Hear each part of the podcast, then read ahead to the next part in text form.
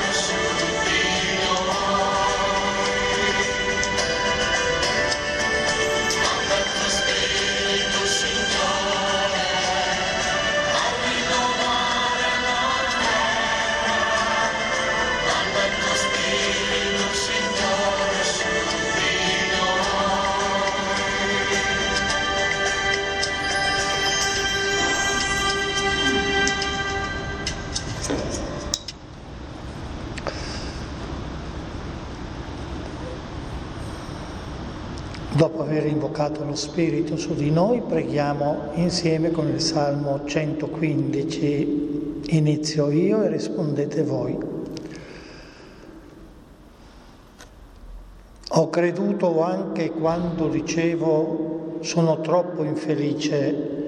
Agli occhi del Signore è preziosa la morte dei suoi fedeli. Ti prego, Signore, perché sono tuo servo. Io sono tuo servo, figlio della tua schiava.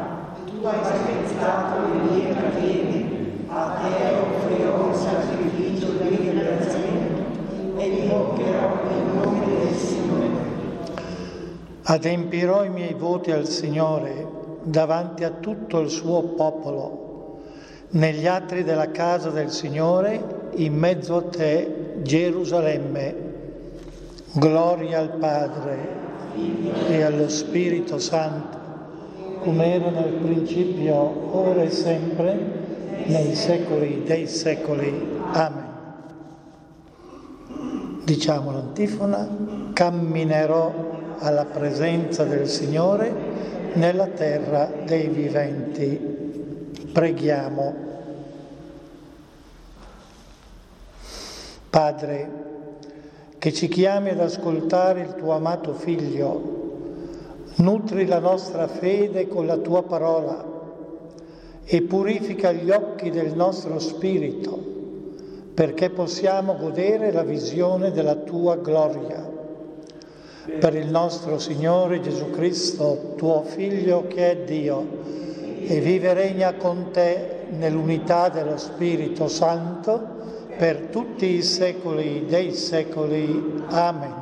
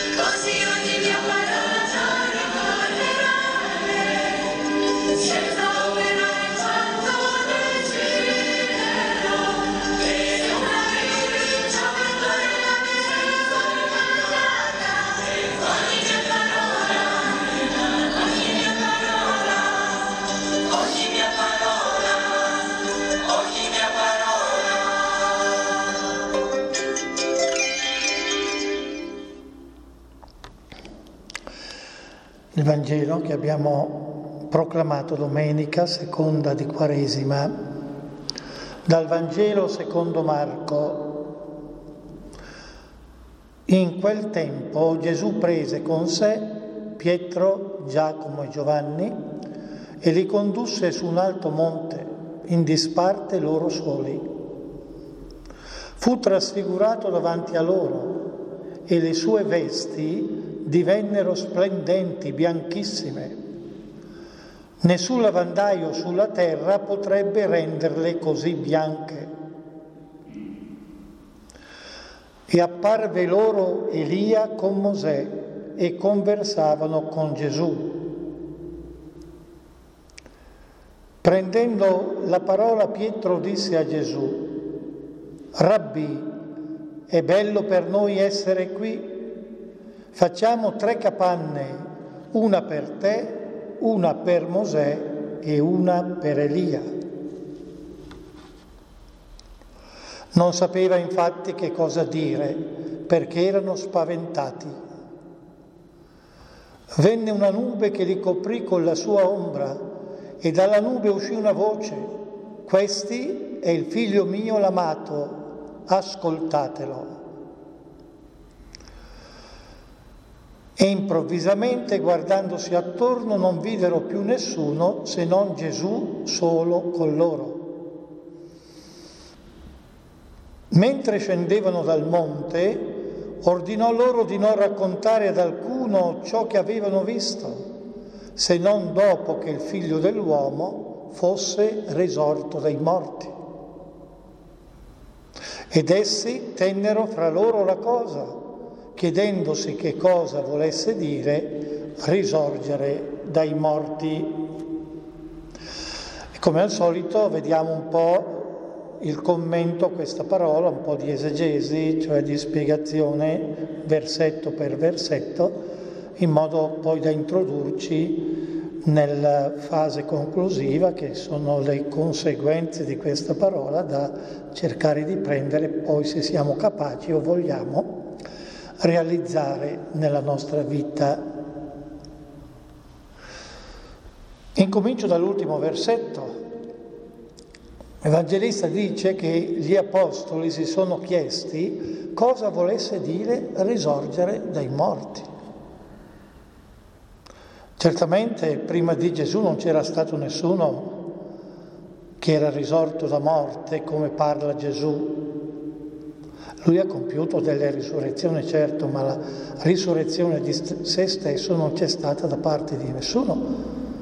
Quindi ciò vuol dire che il figlio di Dio è uno solo, se compie quella risurrezione che per noi è il miracolo dei miracoli. E il brano di Vangelo dell'Evangelista Marco racconta la trasfigurazione di Gesù su quel monte Tabor, termina allora con una questione, una domanda non risolta. Cosa vuol dire risorgere da morte? Non lo sanno. Per dire la verità, guardate che questo evento è incastonato tra due interrogativi simili, se voi leggete prima e dopo il Vangelo trovate Prima che Pietro non capisce e rimprovera Gesù, ottenendo una risposta, va dietro a me Satana, perché tu non pensi secondo Dio ma secondo gli uomini. Quando Gesù parla della sua morte, Pietro dice no, oh, Signore, mica sei matto. Satana lo chiama, tu mi tenti. E il commento dell'Evangelista, che il nuovo annuncio di questa morte e risurrezione, dice, essi però non capivano queste parole e allora, da allora avevano paura, timore di interrogarlo. Chissà adesso cosa ci risponde.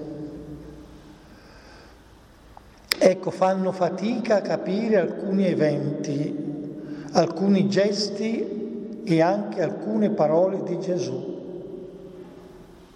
E sappiamo che anche dopo la Pasqua, se leggiamo bene il Vangelo, faranno capi- fatica a capire se quel personaggio che si presenta loro è proprio Gesù risorto, è un fantasma.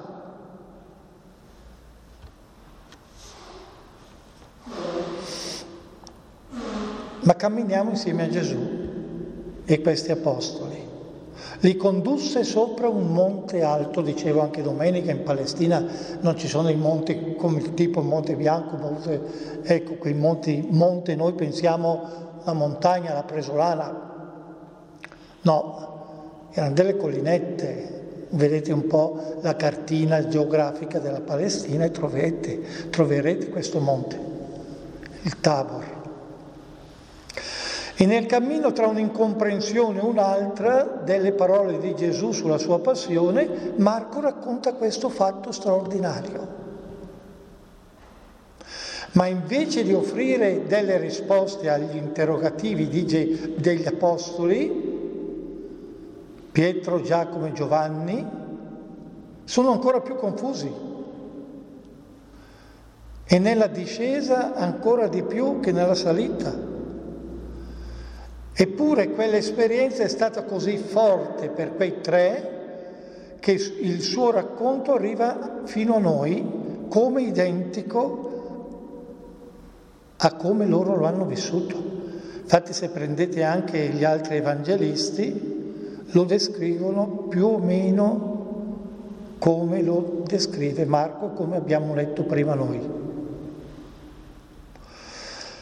Però vedete che in tutto questo racconto tutto è esagerato. A cominciare dall'alto monte che ho detto prima, le vesti splendenti, bianchissime, nessun detersivo sulla terra che usate voi, Signore, quando lavate le lavatrici, potrebbe renderle così bianche, un particolare che nota l'Evangelista. E poi quell'apparizione di quei due profeti, Elia, Mosè, quella nube che copre tutto, inaspettata. C'era sereno, arriva un bel nuvolone. E poi la voce di Dio, ascoltatela, è mio figlio. E all'improvviso nota Marco, basta, c'è più niente, sparisce tutto, rimangono loro tre con Gesù solo.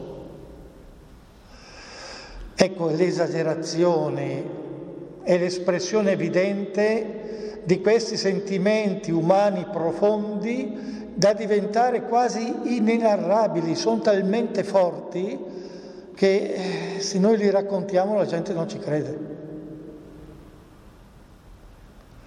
Allora ci accontentiamo di immagini, di parole esagerate, di queste espressioni inusuali. Ecco, così Pietro, Giacomo e Giovanni, dopo tanto silenzio, perché Gesù dà un ordine, dovete dirlo dopo che io sia risorto dai morti. Diranno, dopo aver digerito bene questo avvenimento, quell'episodio che ha segnato la loro vita non tralasciano nulla, anche questi sembrano dei particolari. E nemmeno quella proposta di Pietro che sempliciotto dice Signore facciamo tre capanne, uno per ognuno di voi, che è così bello stare qui. E non voleva più scendere dal monte.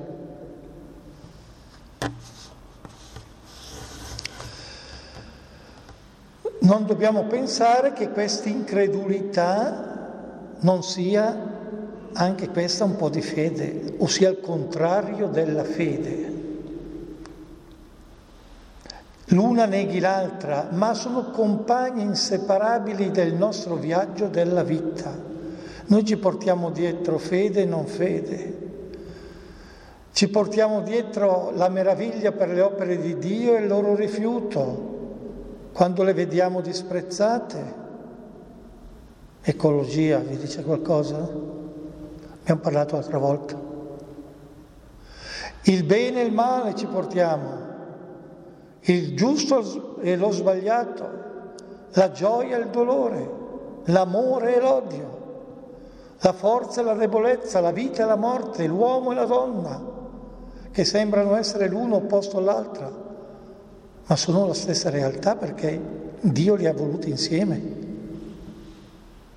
Andate a leggervi il libro della Genesi. Quindi la realtà non è bianca o nera, ma attraversata da innumerevoli sfumature che rendono contiguo ciò che sembra in contrasto. Ecco, queste cose sono vicine nella nostra vita e non ci lasciano. E le proviamo tutti i giorni.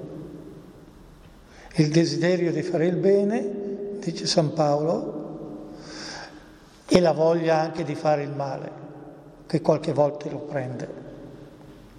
Dovremmo imparare dai bambini, e questa è una delle raccomandazioni anche di Gesù, che riescono a coniugare più di noi con semplicità ogni aspetto della loro vita. Sono bambini semplici, sto parlando, eh? Non quelli che incominciano a essere maligni e armonizzare le contraddizioni e la loro forza ma anche la loro fragilità. Facciamo un passo avanti, cosa accade su quel monte? Fu trasfigurato davanti a loro.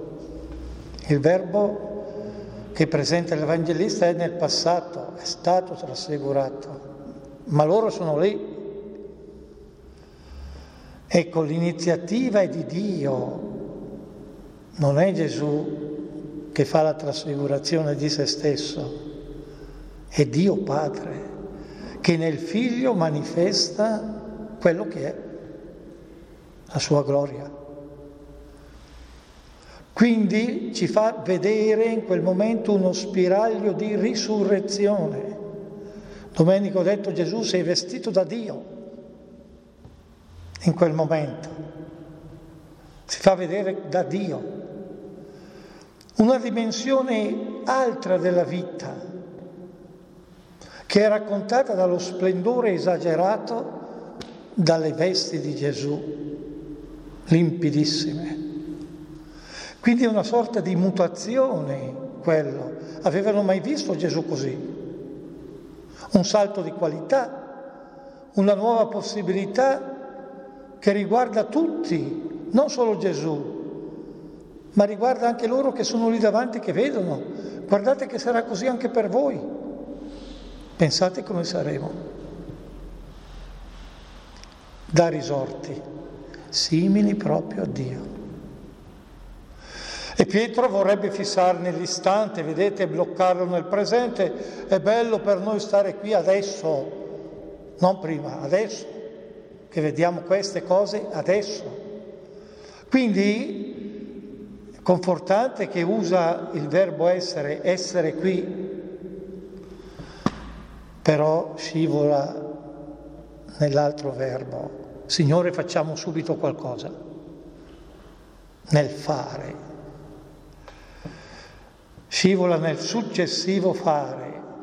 L'uomo nella sua debolezza ha sempre bisogno di tradurre le cose che pensa in opere. Lui stesso deve fare. L'opera delle sue mani lo rende sicuro di se stesso, ma è necessario, attenzione, che quello che fa l'uomo lo tragga dal suo essere. Non lo faccia così perché magari gli piace fare un'azione, ma per quello che è, per quello che Dio gli ha dato nel cuore. Quindi anche noi fatichiamo tante volte a stare fermi, a stare in preghiera, a stare a pensare a chi siamo. Preferiamo molte volte la tentazione del fare. E se non ci pensiamo quante volte noi abbiamo fatto sbagliato.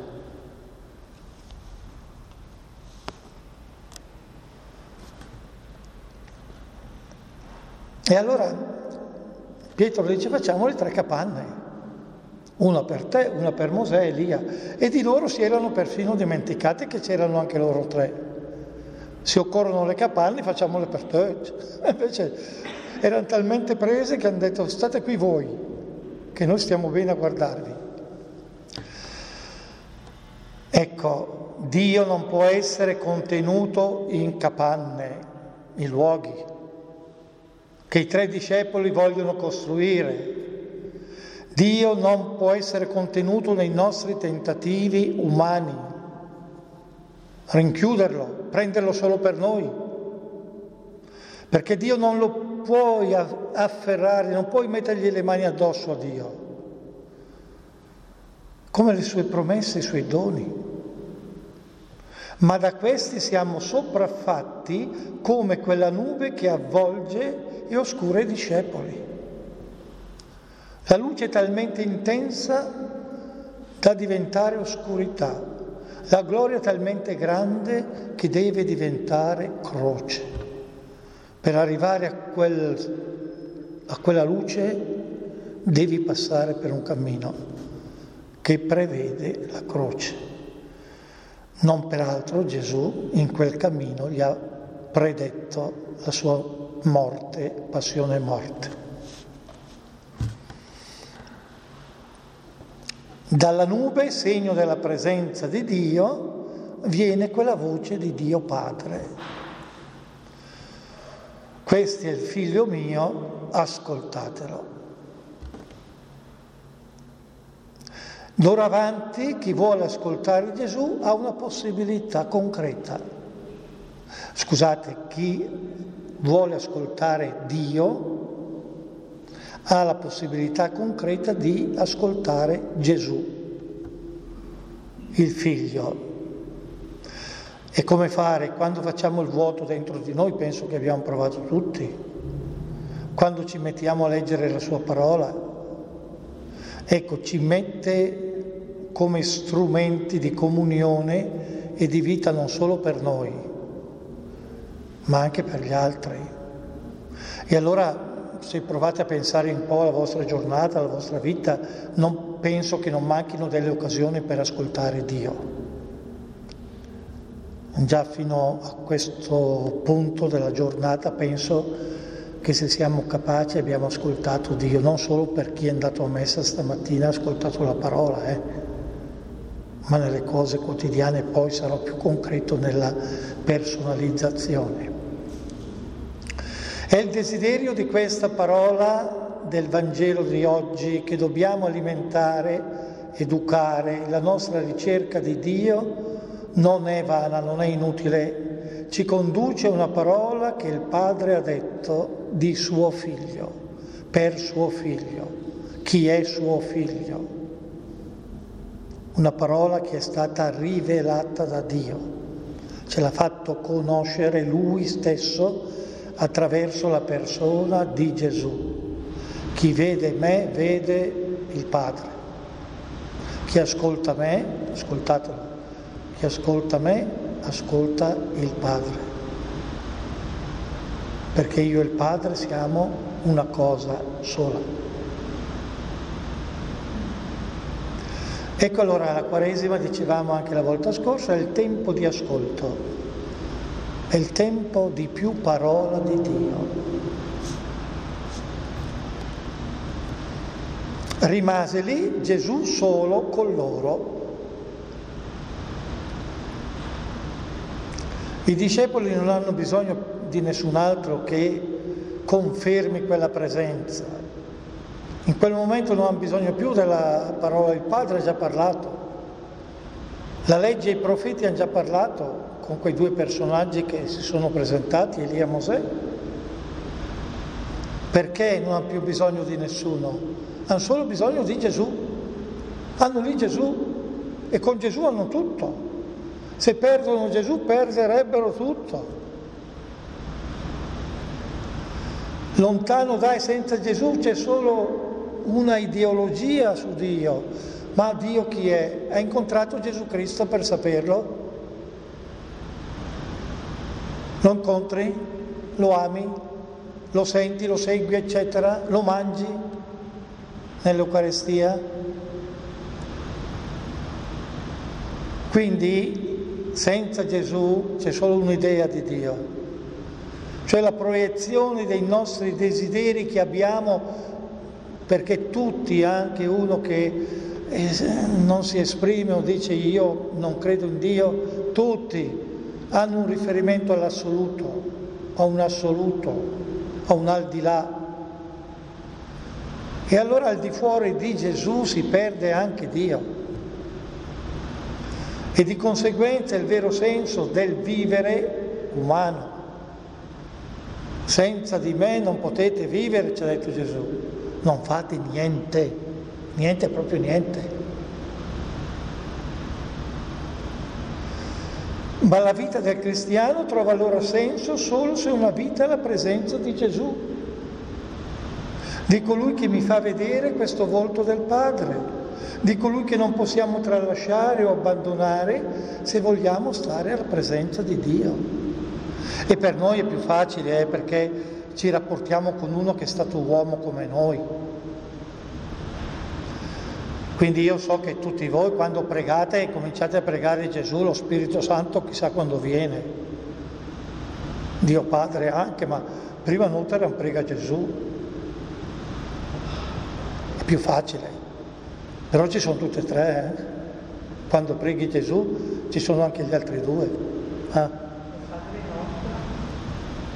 Tutte le preghiere, cominciando dal segno di croce. Eh?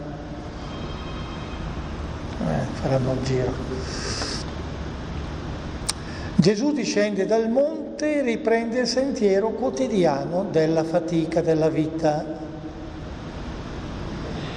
E con lui dal monte siamo invitati a venire giù anche noi. Eh, Gesù ha fatto scendere anche i tre, altro che stare su perché è bello. La nostra fede, il nostro cammino non può proseguire se non ci rimergiamo nella storia di tutti i giorni, nella vita, nelle strade di tutti i giorni, vivendo l'esperienza della trasfigurazione, tenendola nel cuore, questo riferimento a Dio, a Gesù, ma con i piedi per terra, perché Gesù ci ha detto che lo riconosciamo nel fratello che amiamo. Scendendo dal monte consegna ai discepoli il silenzio.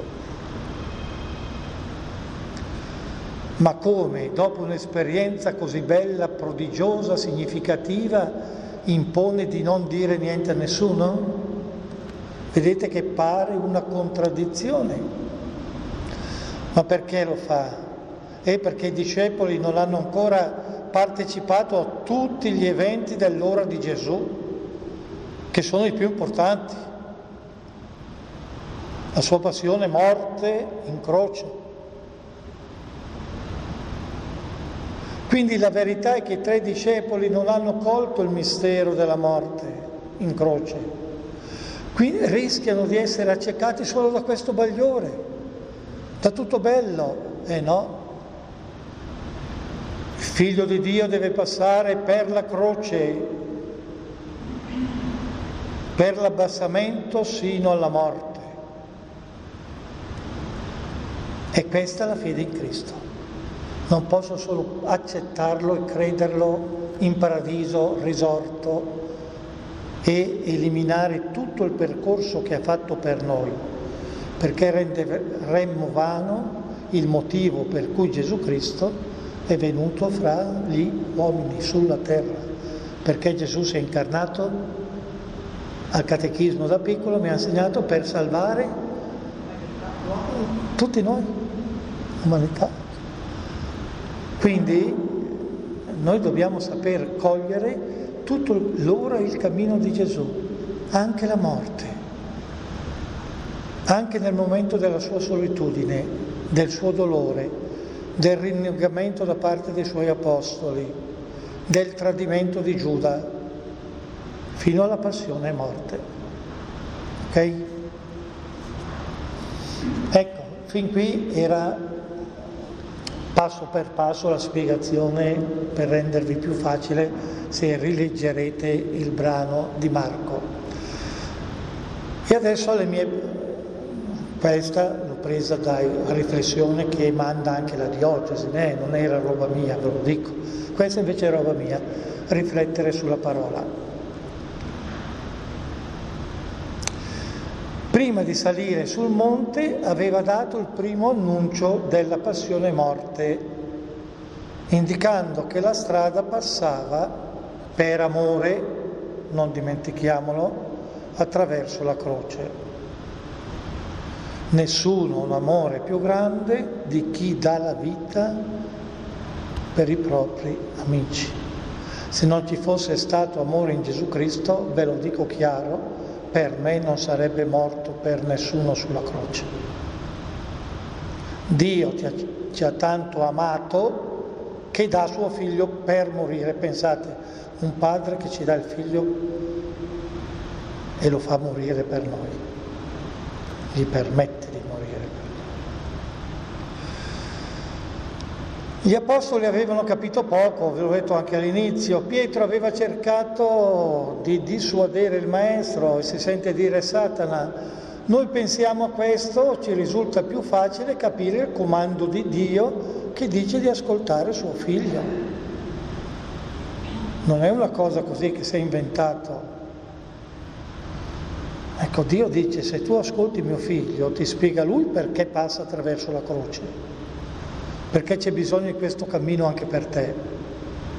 Quindi seguilo, Ascoltare, ho detto domenica sera, vuol dire anche seguire, non far passare la voce di Dio da un orecchio all'altro, quello senti qualcosa dei rumori, delle percezioni. Ascoltare qualcosa di più, mettere in pratica poi. Dio Padre ci invita a fare come Gesù. È facile, eh? l'avete già letto, rinnegare se stessi, prendere la propria croce e seguirlo. Quante croci hai? Megano tante. Non sono pesanti come quelle del Signore, eh? senz'altro le nostre, le mie e le vostre sono tutte meno pesanti di quella di Cristo. C'era tutta l'umanità su quella spalle, su quella croce.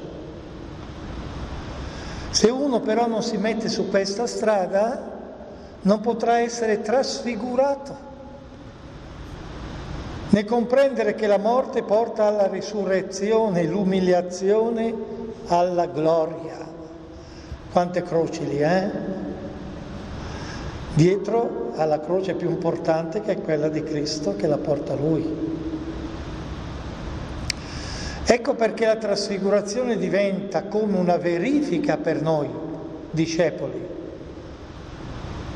La via della croce portano Gesù e i, su- i suoi seguaci portano poi alla vita che è la risurrezione.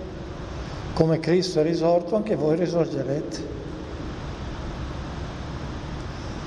Quindi anche noi a volte abbiamo quel qualche esperienza intensa e profonda di Dio, del suo amore, ma io penso che vi abbiate provate anche voi, sono talmente brevi queste esperienze che noi amiamo Dio o che Dio ama noi, fugaci. E non possiamo prolungarle eh, a nostro piacimento, sarebbe troppo bello nemmeno credo i mistici o certi santi sono riusciti a prolungare per tutta la vita questa intensità dell'amore di Dio e a provarlo dentro di sé. Come chiedeva Pietro, stiamo qui, che è bello. È una tentazione allora che noi dobbiamo superare per non cedere ah Dio come sei bello, Dio come mi piaci, o dire agli altri come bello il Signore. Vieni nel mio gruppo che preghiamo bene insieme, lo Spirito Santo che ci fa muovere l'intera l'ora. Ci fa un mal de panza. Ve lo dico perché certi gruppi fai sé li ho visti nella mia vita. Come Gesù dopo questi momenti particolari di grazia dobbiamo scendere a valle, cioè a valle troviamo gli infermi, i malati, disagiati, i deboli, i dubbiosi. Chiedono quell'amore che abbiamo trovato in Dio, dobbiamo portarglielo giù noi il nostro aiuto, il nostro servizio. Quindi ritirarsi per stare davanti a Dio, in preghiera, magari in meditazione, poi tornare tra gli uomini nel servizio. Siamo chiamati a fare questo. Salire e scendere, come Gesù. Quindi la nostra vita sempre in movimento, mai fermi. Gesù che passava le notti in preghiera, ma le giornate eh, erano piene, si dava da fare, non aveva tempo nemmeno per mangiare, dice il Vangelo, né lui né i suoi apostoli. Non aveva luogo dove posare il capo. Leggiamo bene il Vangelo. E ci ha presentato oggi questo episodio della trasfigurazione che è un anticipo del paradiso, della risurrezione. C'è perfino la voce di Dio che ascolteremo anche noi, mi auguro, eh? Non penso che sarà muto Dio con noi e noi saremo sordi per non sentirlo. Non so come sarà, ma sarà così.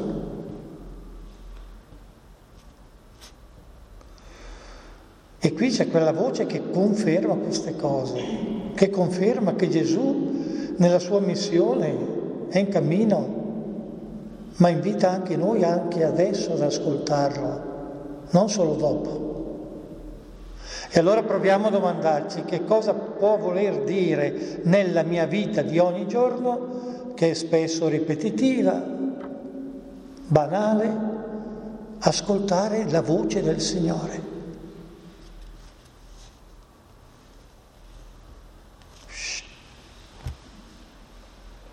Bisogna prima di tutto fare attenzione a una cosa. La voce di Dio non è una voce che viene a parlarti nell'orecchio e che ha una risposta per tutte le tue domande, i tuoi interrogativi.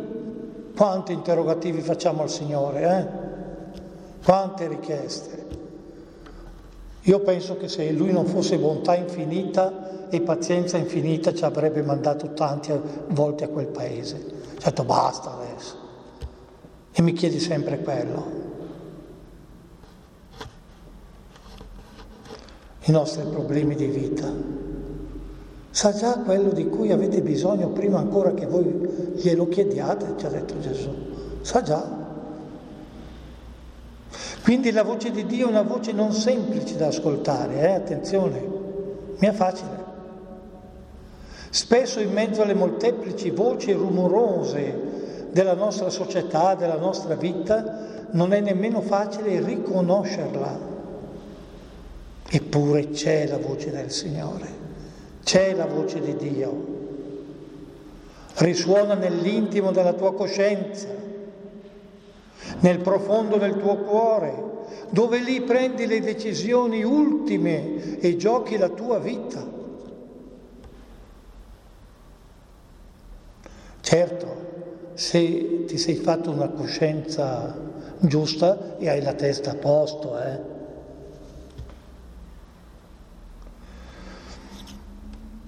non si sostituisce alla responsabilità personale la voce di Dio, non elimina i rischi, non si impone in maniera automatica, devi fare questo, se no non ti voglio più bene, non sono più tuo padre e tu non sei più mio figlio. Ma Dio si offre alla nostra libertà. Se vuoi, tante volte leggiamo nel Vangelo, se vuoi... Hm?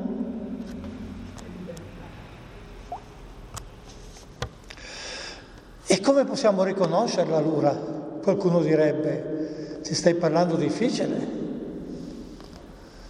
Per poterla riconoscere prima di tutto devi fare silenzio. Quante volte l'ho detto? Silenzio. Sì, non quello disciplinato, né? come a scuola il maestro Fisito, no. Silenzio nel cuore e nella mente, cercare uno spazio di ascolto. Quindi occorre realizzare nella vita l'abitudine alla preghiera. Uso il termine abitudine anche se non mi piace perché si usa in senso un po' negativo abitudine. perché pregare deve essere un'attività quotidiana, quotidiana semplice, umile, indispensabile però, come lavorare, andare a scuola per i giovani, i ragazzi, fare le pulizie in casa, voi donne, uomini che aiutate, far divertire i nipotini, ecco, quelle cose che facciamo tutti i giorni perché non le facciamo con la preghiera? Perché non le facciamo con Dio? È come parlare con i propri familiari. Quando ti accorgi che non c'è più dialogo tra genitori e figli, non è la vostra esperienza particolare, eh? ma conoscete certe situazioni. Quando tra i genitori e i figli non c'è più dialogo e non c'è più magari tra marito e moglie, è sempre troppo tardi, si arriva tardi. Vuol dire che si è persa l'abitudine al dialogo e se non ci si parla più è molto difficile riprendere a farlo e a trovare le parole giuste dopo. Difficile, si può fare ma è difficile. Finché invece si continua a parlare, il dialogo non si interrompe e l'armonia può sempre crescere, essere ricostituita, nonostante se hai delle crisi. Ma ti parli, ti spieghi, ti perdoni, ti chiedi scusa, cerchi una via d'uscita insieme. Ma se metti il muro, l'è finita. Quanti sono in casa non più da marito e moglie, anche se fingono di esserlo.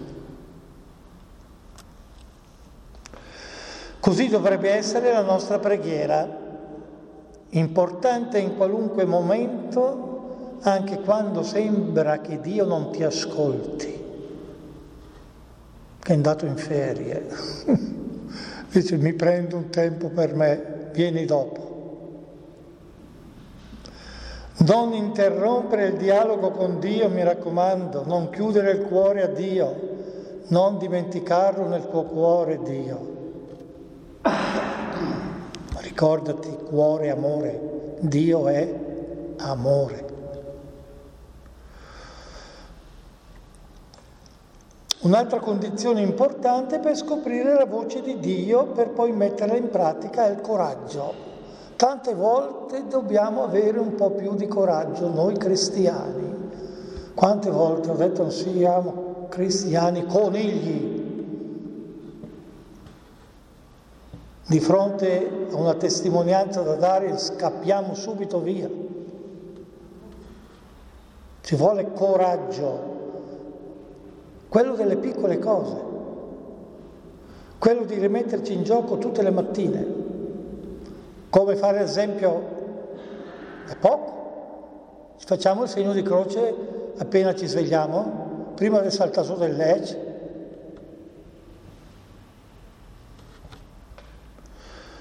Quello di ricominciare sempre nonostante le prove e la nostra debolezza. Coraggio, ad esempio, come dice San Paolo, di non vergognarci arrossire del Vangelo non vergognarsi per la testimonianza da dare al Signore. Vai in chiesa anche te? Me no, eh. Era appena uscita di chiesa.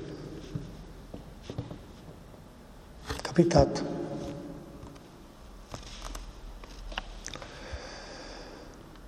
In realtà allora dovunque, dovunque io qui ho messo ufficio, scuola, strada, soliti luoghi, lavoro, famiglia. Dobbiamo confrontarci col Vangelo.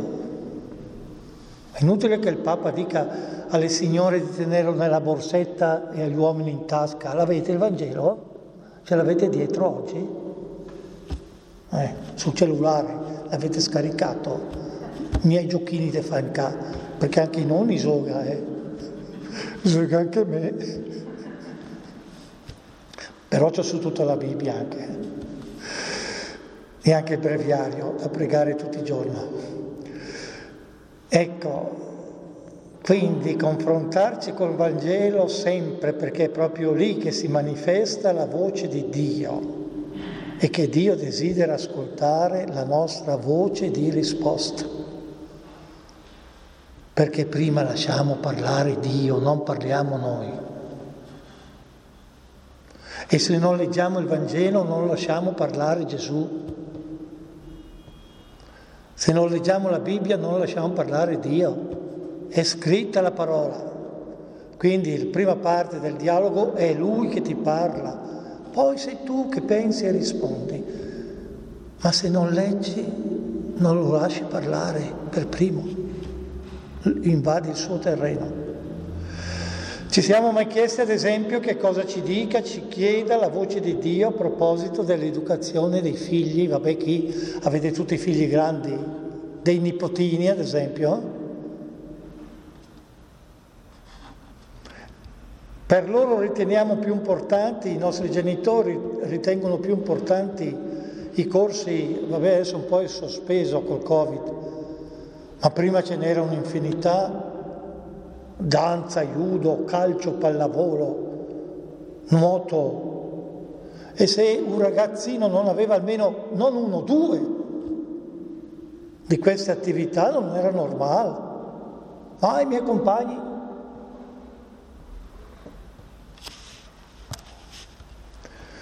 Preferiamo il nostro benessere e la nostra realizzazione sul piano professionale o scegliamo di stare insieme con loro? Nei rapporti, ad esempio, sul lavoro o in giro con le famiglie, con i conoscenti che avete anche voi, cerchiamo la collaborazione e l'amicizia vera o ci preoccupiamo, ad esempio, chi lavora di fare solo la sua carriera? Rinunciamo alle piccole vendette, alle ripicche. Mi ha fatto questo, ma gliela fu pagare con l'IVA, non è che mette su. Evitiamo di dare giudizi impietosi sugli altri. Al mio parroco, ma non solo qui prece, anche la lei ci sforziamo di essere sempre dalla parte dei più deboli in nome della giustizia e della raccomandazione di Gesù che dobbiamo andare verso i poveri? O preferiamo essere amici magari di qualche e non potente, perché insomma io siete Berlusconi, voi avete una familiarità per ottenere qualche vantaggio? Ma ci sono anche quei che sono sotto sotto e che ottengono sempre qualcosa, eh? Il roba aiutero allo Stato, o a notere. Ecco, Gesù oggi si è trasfigurato, da un po' veloce perché ha dieci minuti, si è fatto vedere come nella sua gloria e lo potremo guardare un giorno, ma ricordiamoci che lui si è incarnato, eh? uno di noi. Quindi è sceso al nostro livello per parlarci, per indicarci la strada, per salvarci. E allora dobbiamo provarci ancora a seguirlo. Perché l'esperienza di Dio nella vita è enorme, è sempre superiore alla nostra comprensione immediata. Non riusciamo subito a comprendere Dio, del tutto mai. Eppure Lui desidera profondamente mostrarsi a noi perché sia il nostro punto di riferimento. Cosa devo fare? Guarda quello che ha fatto Gesù.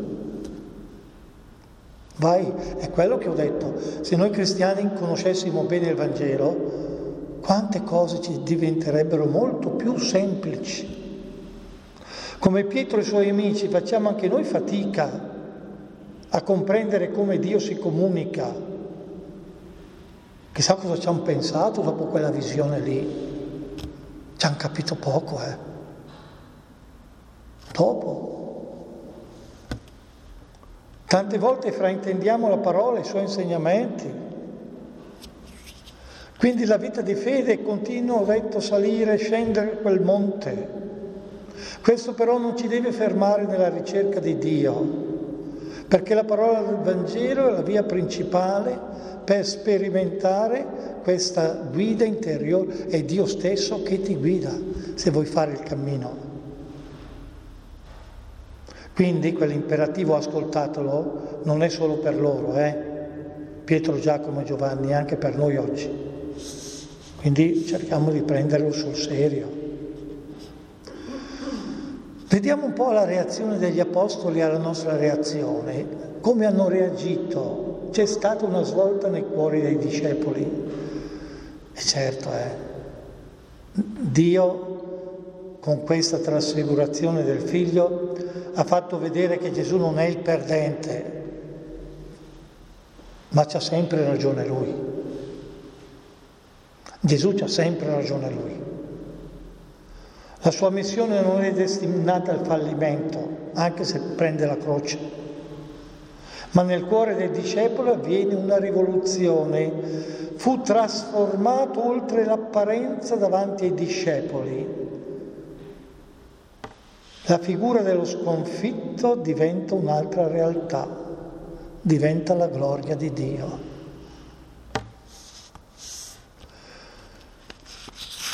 E ci garantisce che di lui niente sarebbe finito nel nulla. La sua vita era proprio nelle mani di Dio, oltre la morte. Ecco il senso splendente del come il sole di quelle vesti. Quindi non è stata soltanto un'apparizione così, eh? un fenomeno ottico. Furono gli occhi della fede a vedere il nuovo modo di percepire Gesù. Io penso che ci hanno creduto a quello che hanno visto, eh? a quella parola che ha detto questo è il mio figlio, è già che ci hanno creduto. Se c'era dei dubbi lì, creduto, che poi bisogna vivere quello che credi, no? Ma creduto è la prima tappa, perché Dio me l'ha detto. Poi dopo rafforzo la mia fede, lo studio. Abbiamo finito. Fu così allora ed è ancora realtà di oggi per chiunque vuole accogliere la proposta di Gesù. Non è una strada di successo, anzi sembra sempre perdente il cristiano. Eppure i semi di giustizia e di amore che Gesù ha seminato nel piccolo campo della sua vita non sono mai morti. E Dio li rende vivi ancora oggi. E oggi più che mai la testimonianza di Gesù, la sua vita, il suo messaggio, nonostante una società che vuole fare a meno di Gesù, senza di lui, sono germi di speranza e quella speranza oggi chi è che deve darla, chi è che deve gettare questi germi, questi, scusate, semi di speranza, siamo noi. Un altro fa crescere e un altro coglie, noi no. San Paolo dice che a noi tocca solo gettare il seme, il resto fa tutto l'altro. È capace, eh, più di noi. Quindi è inutile che lo neghiamo, siamo tutti un po' abbagliati da quello che è grande, bello, spettacolare, Sanremo, che fa bella figura di sé, la potenza, il protagonismo, la carriera, gli idoli, il successo, la notorietà, chi arriva prima, secondo, esercitano un fascito tante volte perverso. Assumere il punto di vista di Dio, invece, guardare in profondità, esige una continua trasfigurazione, perché se ti fermi a quelle cose lì, Dio non lo incontri.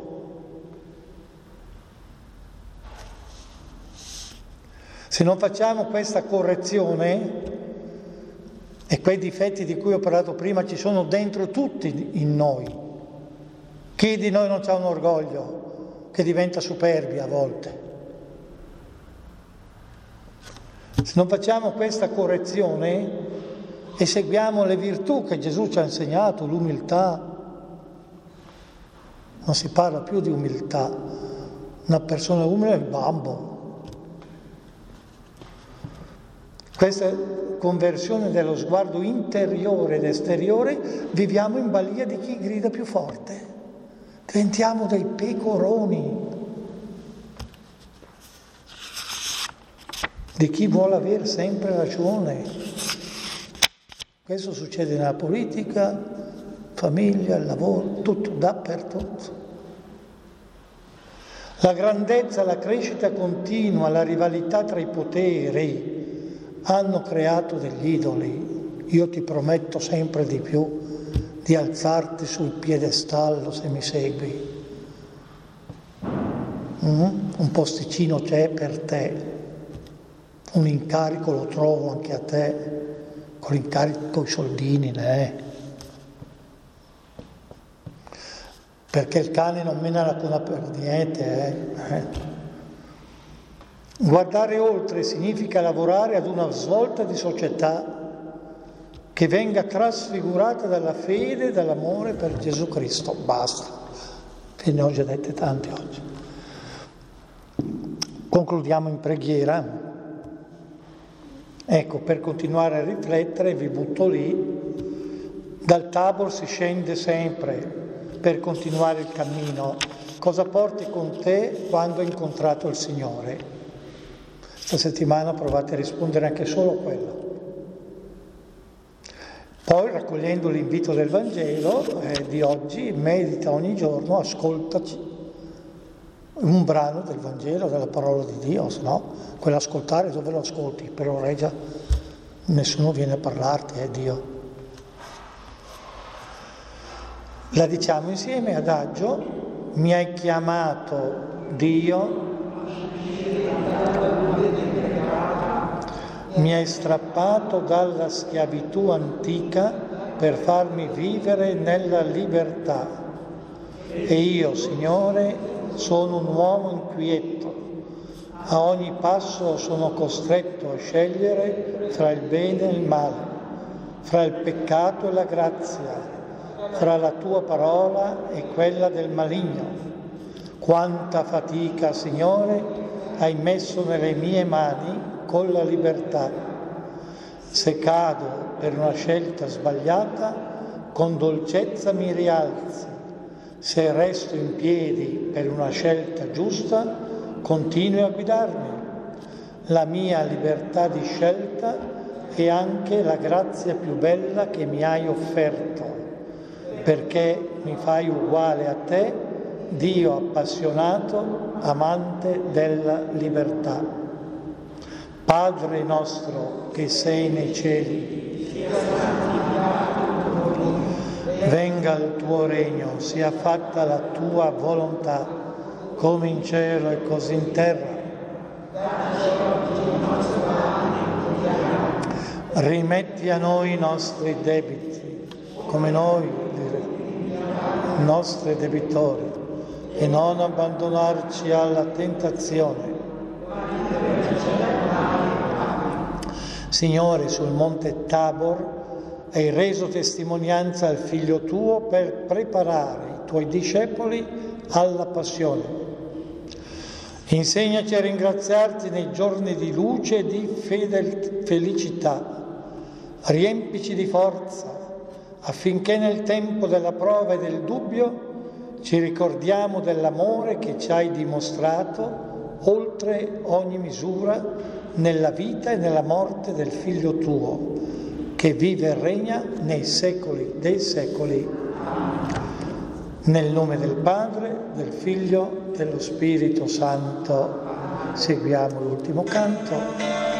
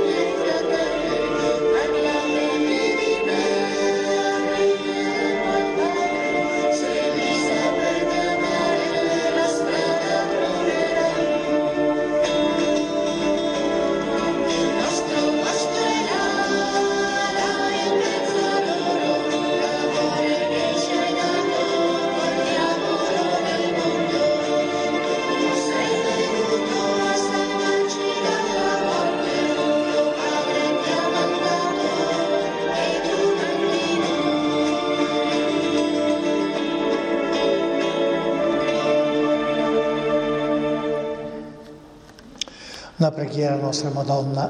Ave Maria, piena di grazia, tu sei benedetta fra le donne e benedetto è il frutto del tuo seno Gesù. Santa Maria, Madre di Dio, adesso e nell'ora della nostra morte. Amen. Ci benedica Dio Onnipotente, Padre e Figlio e Spirito Santo.